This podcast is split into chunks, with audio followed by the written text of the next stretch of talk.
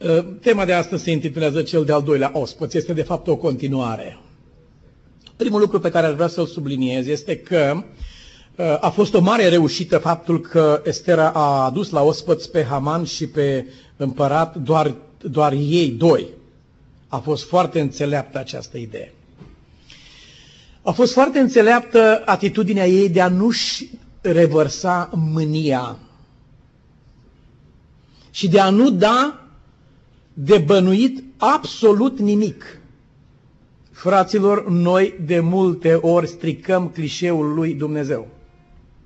Îi stricăm clișeul lui Dumnezeu. Ne înțelegem între noi, spre exemplu, ca oameni la o treabă, măi, fii atent, vreau să facem o surpriză lucrutare. Și vine unul și bang, dă cu buta în baltă. Ce faci, mă? Dar am spus că e surpriză, te-ai apucat să-i spui. Oh, am uitat, ne-a stricat clișeul, gata, s-a, s-a dărmat. Domnul are un plan anume, în care suntem și noi implicați și chemați. Planul acesta trebuie condus după înțelepciunea lui Dumnezeu și noi, noi riscăm să stricăm planul ăsta. Ori vorbim ce nu trebuie, ori vorbim când nu trebuie, ori vorbim cui nu trebuie, ori facem ceva. Și stricăm planul lui Dumnezeu. Vă amintiți că, cum a sunat reproșul acela atât de amabil pe care i l-a adresat Dumnezeu lui Iov? Cum i-a zis? Cine este acesta?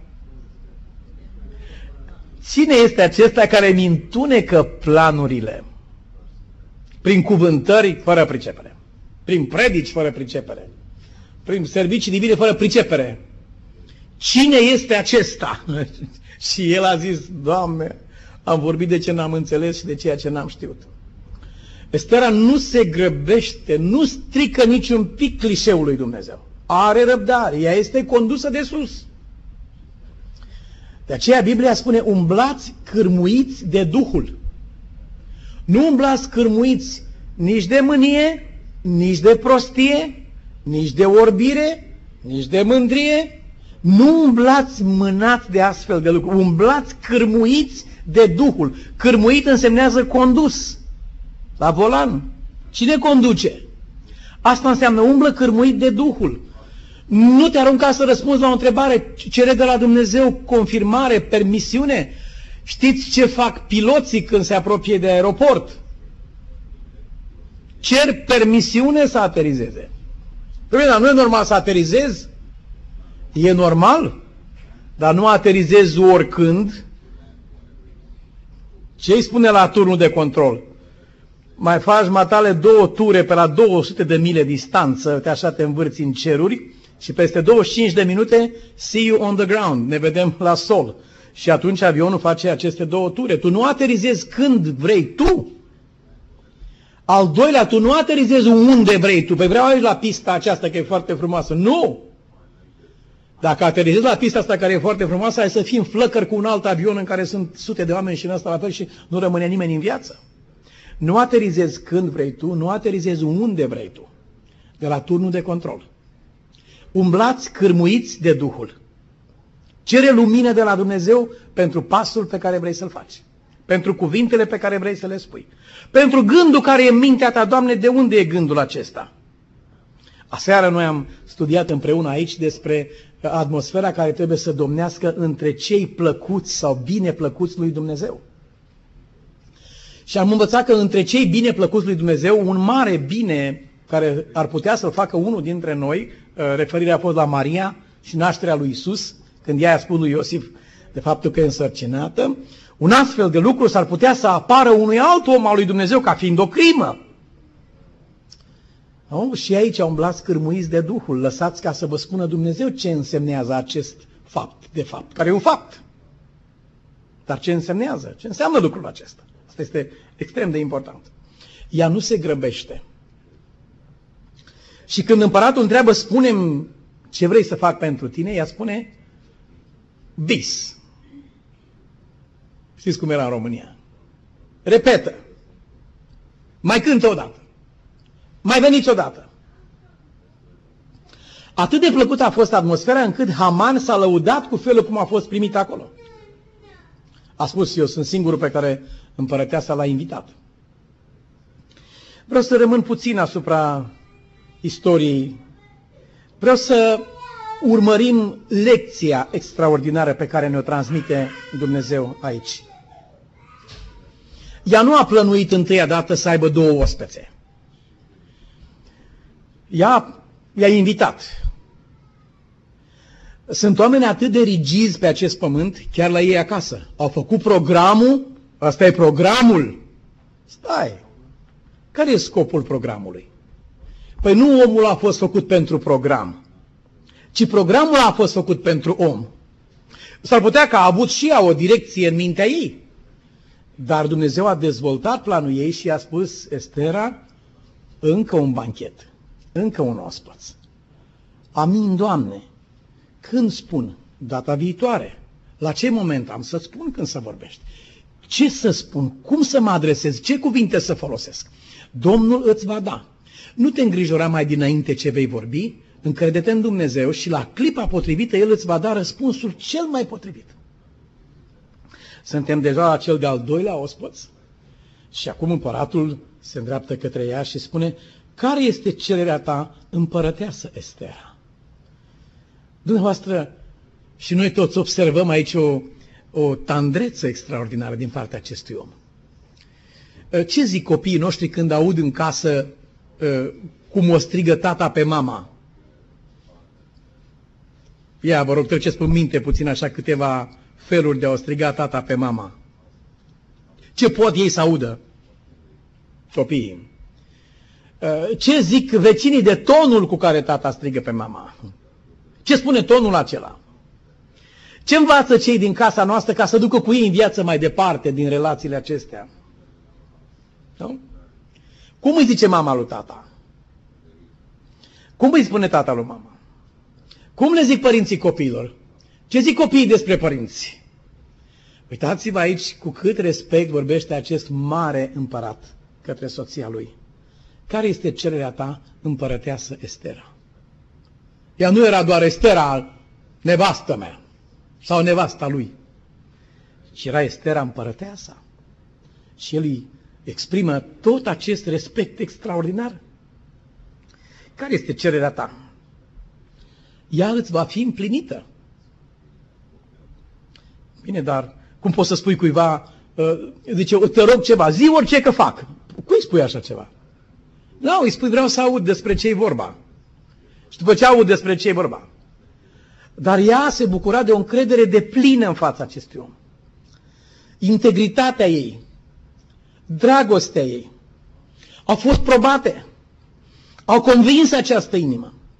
Și el îi spune, oricare va fi această cerere, să știi că va fi respectată. De câte ori noi ne reținem și nu împlinim lucruri pe care le-am putea face. Dar nu le facem. Pentru că avem inima îngustă, avem mentalitatea învechită și mai târziu ne pare rău că au trecut ocazii frumoase în viață și uh, ce s-a întâmplat la cutare ocazie? Unde erați la aniversarea? Nici mi-aduc aminte. Ce, când a fost? Nici n-am știut. Cum a fost cu tare lucru? El folosește prilejul acesta și spune, orice îmi vei cere, cererea ta va fi împlinită. Împărăteasa Estera a răspuns, dacă am căpătat trecere înaintea ta, adică dacă e adevărat ce aud acum cu urechile mele aici în cuvintele acestea, împărate, îi spune ea, nu îi zice mă sau bă. Deși era și împărătează și el împărat, dar nu spune așa, ci spune împărate. Dacă am căpătat trecere înaintea ta, împărate dăm viața. Iată cererea mea. Și scapă pe poporul meu. Iată dorința mea. Biblia redă acest moment în, în cuvinte omenești, dar ce tensiune a fost acolo, în clipa aceea. Când de felul cum era adresată cererea aceea, și de răspunsul pe care ea îl primea depindea viața unui popor întreg. Depinde mult de tonul vocii cu care vorbești ceva. Depinde mult de răspunsul pe care îl dai la o cerere, care s-ar putea să ți se pară ție de neglijat sau să ți se pară. Depinde viața multor oameni de felul cum ceri și de felul cum răspunzi. Eu și poporul meu suntem vânduți să fim nimiciți, junghiați și prăpădiți. Măcar dacă am fi vânduți să fim robi și roabe, aș tăcea, dar vrăjmașul n-ar putea să înlocuiască pierderea făcută împăratului. Împăratul Ahasveră și-a luat cuvântul și a zis împărătese Estera, Cine și unde este acela care are de gând să facă așa ceva? Cine? Unde? Să stai cu împărăteasa ta lângă tine și să nu știi că e condamnată la moarte. Am dus o soră la oncologie, la București. Doctorul s-a speriat, o, a spus, iau și du acasă, domne, tânără femeie. Ce s-a întâmplat, domnul profesor? Domne, așa oroare în viața mea n-am văzut. Domne, e ruptă, e, e, e distrusă complet. Cum așa ceva? Și pe drum spre casă o întreb, de când e treaba asta? De mai mult timp. I-ai spus soțului tău? Nu i-am spus că mi-a fost frică să-i spun, să supără dacă îi spun. N-am putut să-i spun. Așa ceva n-ai putut să-i spui? N-am putut să-i spun. M-a întrebat de am spus că să stea lângă tine și să nu știi că soția ta e condamnată la moarte? Se poate. Se poate, depinde ce fel de om ești. Să stea lângă tine și să nu știi că soțul tău sunt, asupra lui merge numărătoarea inversă. S-a terminat. N-a avut cui să spună? Nu i-ai dat posibilitatea să vorbească? Sigur, dacă de atâta timp n-au schimbat niciun cuvânt unul cu altul. Sigur că dacă lucrul acesta a fost făcut atât de misterios, încât Marele Împărat habar nu are ce a făcut.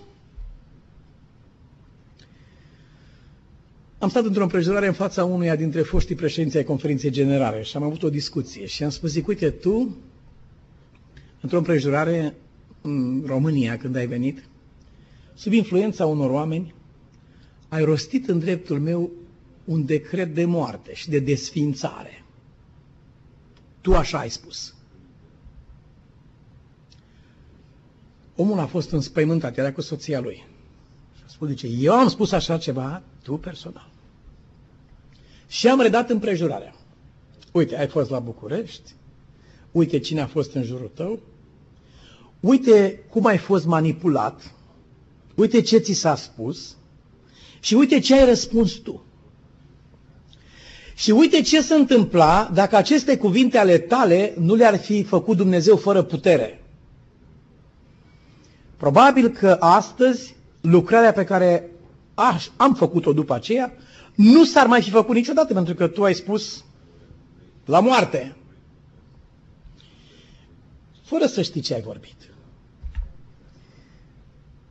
Omul și-a manifestat surpriza și groaza și a zis, cum pot oamenii să facă așa ceva? Ușor. Cum poate un prim-ministru să manipuleze un împărat în halul acesta? Încât, încât să-i condamne soția la moarte și împăratul să nu știe de la el din casă. Cum se poate cineva infiltra în familia cuiva și poate duce problemele acolo unde dorește să le ducă, fără ca omul ăsta să-și dea seama ce se întâmplă acolo? Cum se poate așa ceva? Unde ești împărate? Dormi în bocanci. Dormi în postul de gardă. Unde ești, doamnă împărăteasă? Ce veghezi acolo? Ce faci? Aseară vorbeam că satana a încercat și aproape a reușit, dacă nu intervenea Dumnezeu, a reușit să despartă cea mai sfântă familie de pe pământ, pe Iosif și pe Maria. Iosif a dat, a declarat divorț, a spus că se desparte de... Satana s-a infiltrat acolo. Mă gândesc că dacă s-a infiltrat la cei mai credincioși, mă gândesc că o ajunge și pe la noi. Ce părere aveți? Ha? Avem șansă, nu? Să se bage și prin casele noastre. Cred că da. Și dacă el a reușit să tulbure această foarte sfântă biserică în care se năștea Isus, va încerca probabil să ne tulbure și pe noi. Ce fel de purtători suntem noi? Ce purtăm noi? La ce lucrează viața noastră? Omul este înspăimântat. Cine este și unde este așa ceva? Nu știu nimic despre acest lucru. Acum aud prima dată. Împărate, tu ai semnat decretul acesta. Eu am semnat, tu ai semnat. Nu mi-aduc aminte să poate așa ceva. Da. Atunci împăratul își dă seama că i-a fost spus în așa fel încât a înțeles că este în interesul împărăției. I-a spus, nu este în folosul tău, împărate, vai, se nimicește lucrarea. Cei îngrijorați pentru lucrare chipurile. Mă gândesc că uneori există niște demoni pe care îi cheamă lucrare. Și cred că despre ăștia o fi vorba. Ei au nume extrane. Pe unul știți cum îl cheamă pe unul în Biblie? Legiune. Ei au nume foarte interesante, dar mă gândesc că pe unul trebuie să-l cheme lucrare. Pentru că de multe ori am văzut oameni în slujba satanei spunând că sunt, că, că sunt pentru lucrare. Cred că e vreunul care îl cheamă lucrare. O să aflăm despre ce e vorba. O să aflăm. Dar uitați-vă aici. E în folosul împăratului să faci așa ceva. Și Estera îi spune, nu e în folosul împăratului să faci așa ceva. N-ar înlocui nimeni pierderea aceasta vreodată. Ce va fi gândit guvernul României când a trimis la moarte zeci de mii de intelectuali din țara noastră la canalul Dunăre Marea Neagră? Ce, va fi, ce vor fi gândit oamenii aceștia pătați de sânge și în, în infamie pentru restul istoriei pământului acestea? Ce vor fi gândit ei? Țara noastră nu și-a revenit, România, și nu-și va reveni poate, nu știu pentru câtă vreme, afară dacă mâine s-ar produce întoarcerea la Dumnezeu și pocăința națiunii noastre. Dar niciodată această pierdere n-a mai putut fi înlocuită. Cele mai briliante minți, cei mai inspirați de Dumnezeu oameni, cei mai dotați, au fost măcelăriți, distruși, torturați, înfometați. Citiți literatura, e înspăimântătoare. Și asta spune Estera. Împărate, pierderea asta nu s-ar repara niciodată, niciodată.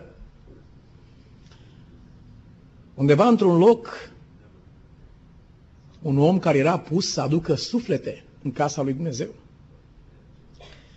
Mai are și el o dorință. Și spune, mai erau vreo patru persoane. Și spune la ureche unuia dintre ei, care era în răspundere acolo. Zice, uite, aș dori să-i exclud pe ăștia doi. Să excludă un soț și o soție, de unde mai erau patru oameni rămași în locul acela, toți. Înainte de a intra în zid, prezbiterul acela deschide ochii sărmanul. El a mers până la cap de linie. Mai încă un pas dacă mai făcea intra în zid cu totul și el. Cu familia lui cu tot. Dar acolo a deschis ochii. Cum să excluzi dumneata? Pe ce motiv? Motivul care i s-a spus a fost pentru că se împotrivesc lucrării. Mă gândesc că o fi vorba tot despre lucrare. Ăsta trebuie să fie la mijloc. Și dacă îi se împotrivesc lucrării, sigur că, da, așa a spus. Se împotrivesc lucrării. N-au putut fi dați afară și excluși așa cum s-a propus și cum s-a, atentat. A fost un, un atentat de crimă acesta. Dar ce am observat?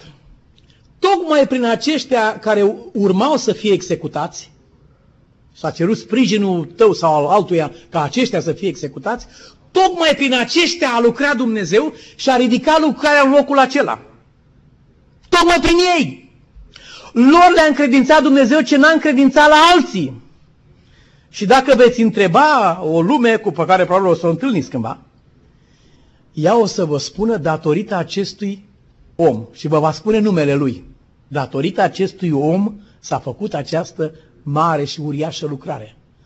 Și atunci tu când vezi istoria asta, tu tragi concluzia și zici, oh, deci de asta vroia lucrarea să-i execute pe oamenii ăștia și să-i dea afară. De asta vroia lucrarea. Și lucrarea în ce consta? Lucrarea consta în nenorocirea lucrării lui Dumnezeu. Și atunci ei erau împotriva acestei nenorociri. Aha, cum înțeleg? Când Dumnezeu a lucrat prin ei.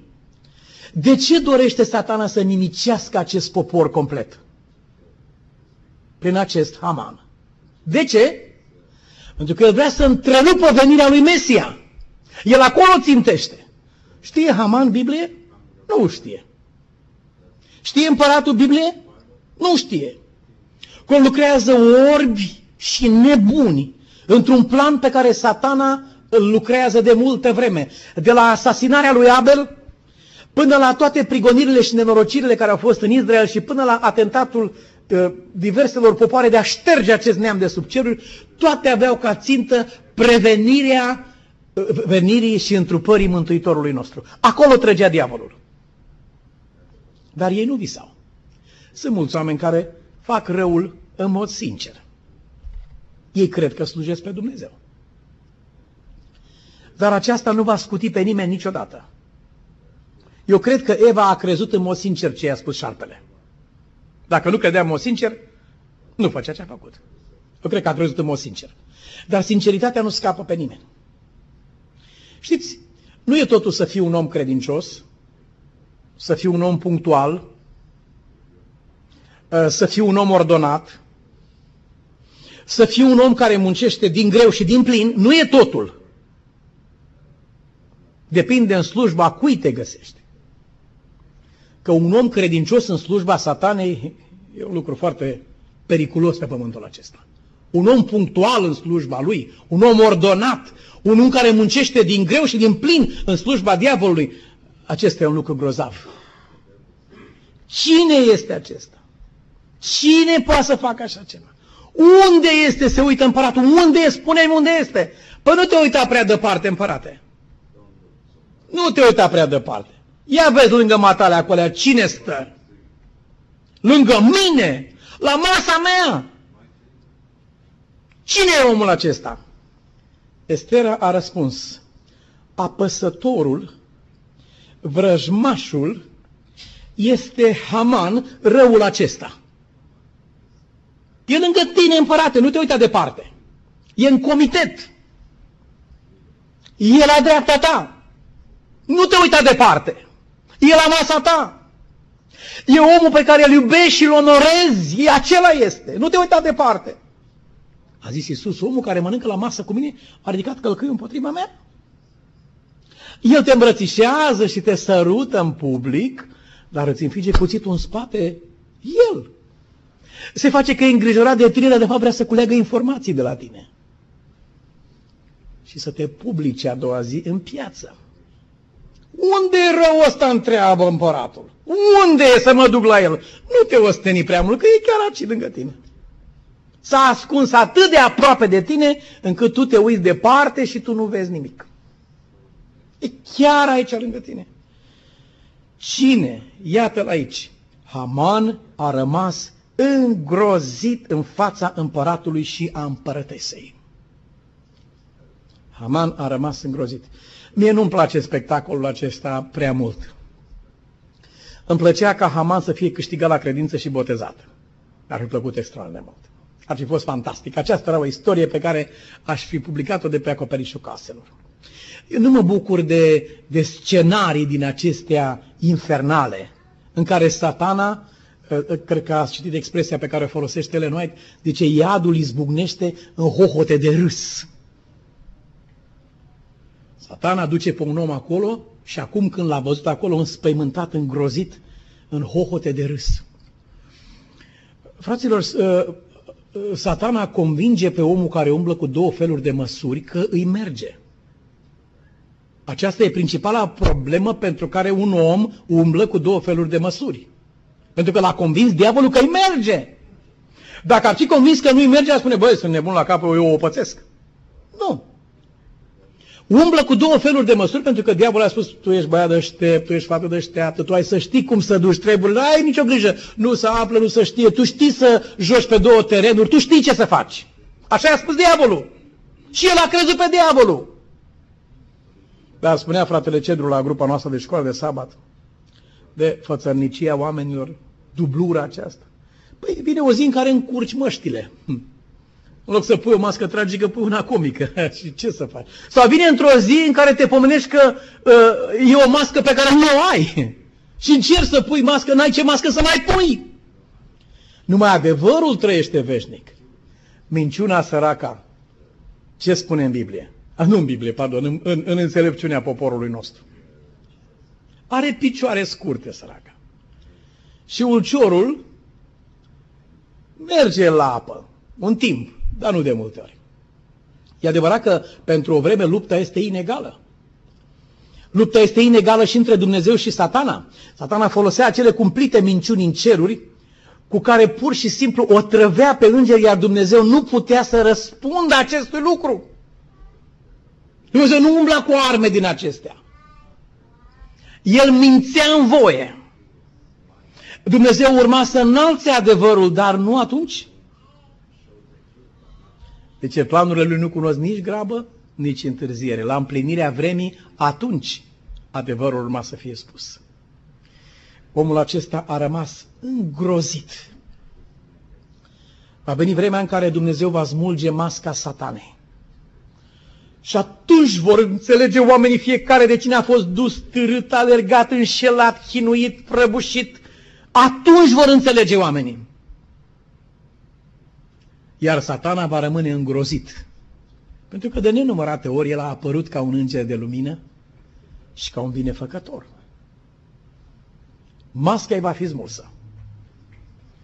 Iată, răul este acesta. Împăratul în mânia lui s-a sculat și a părăsit ospățul și s-a dus în grădina casei împărătește. N-a putut să-și revină. Cel mai greu simțământ de controlat în viața personală este când îți dai seama că și-a bătut joc cineva de tine sau că te-a prostit. E cel mai greu de controlat.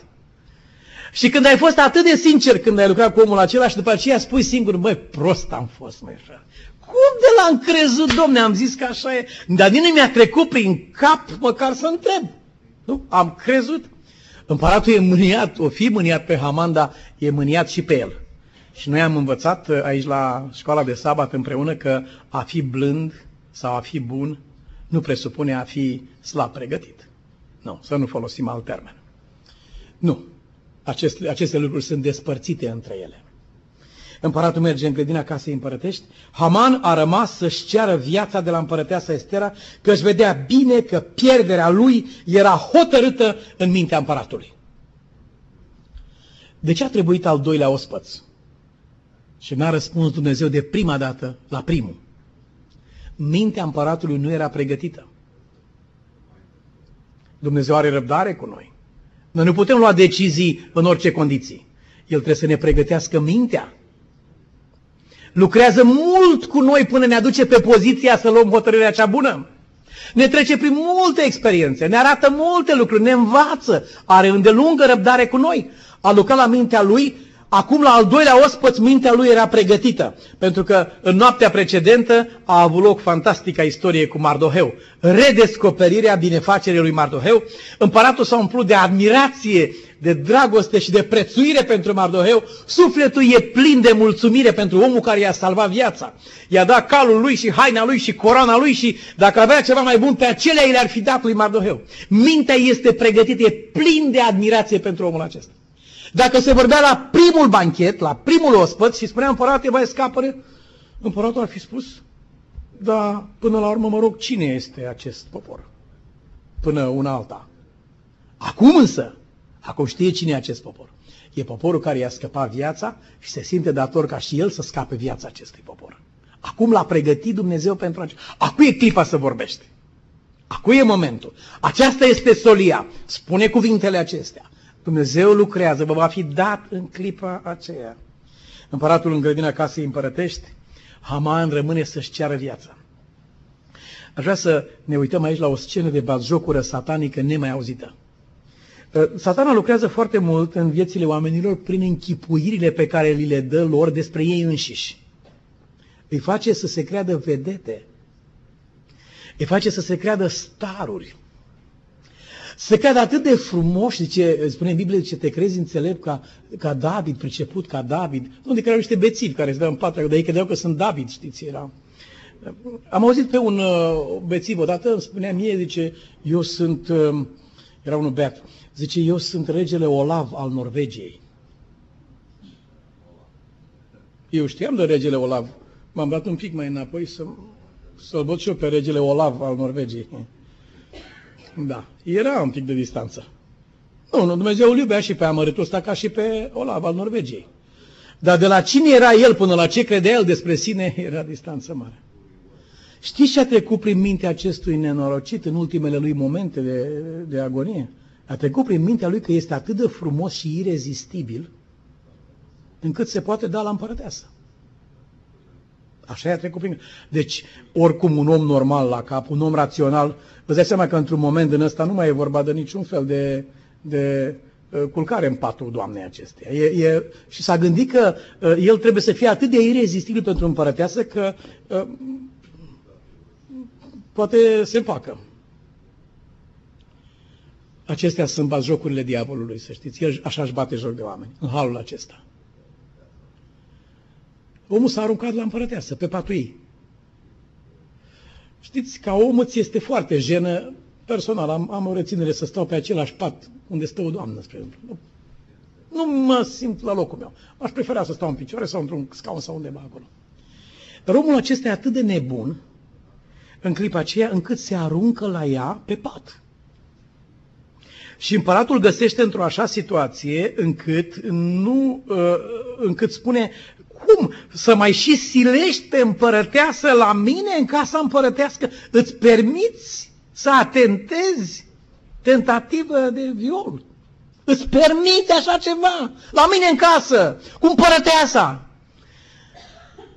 Când a spus cuvintele acestea, scrie Biblia, uh, deja i-au și acoperit fața lui Haman. Harbona, unul din fameni, a zis împăratului, Iată spânzurătoarea pregătită de Haman pentru Mardoheu, care a vorbit pentru binele împăratului. Vedeți, dacă era, dacă era la data trecută, la ospățul trecut, împăratul ar fi zis, cine e Mardoheu acesta? Nu știu despre ce vorbiți. Dar acum, când i-a spus de Mardoheu, păi, acum știe. L-a pregătit Dumnezeu, i-a pregătit uh, mintea. A ridicat o spânzurătoare în casa lui la o înălțime de 50 de coți împotriva omului care ți-a salvat viața, împărate. De ce vroia satana să-l ucide pe acest Mardoheu? Pentru că știa că Dumnezeu lucra prin el. Împăratul a zis, Haman să fie spânzurat pe ea.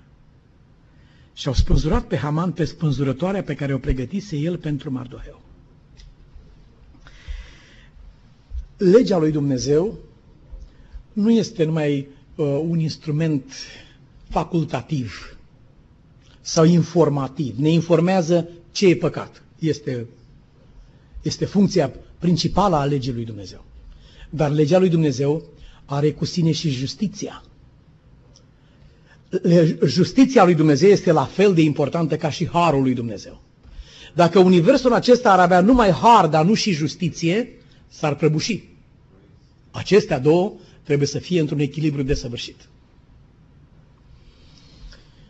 N-a fost nicio nedreptate în faptul că omul acesta a fost spânzurat pe propria lui spânzurătoare.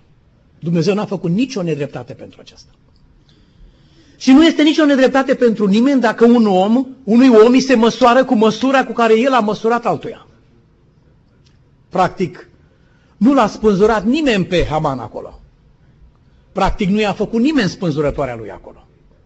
El și-a făcut spânzurătoarea și el s-a spânzurat acolo. Acestea au fost roadele umblării lui. A fost alegerea lui.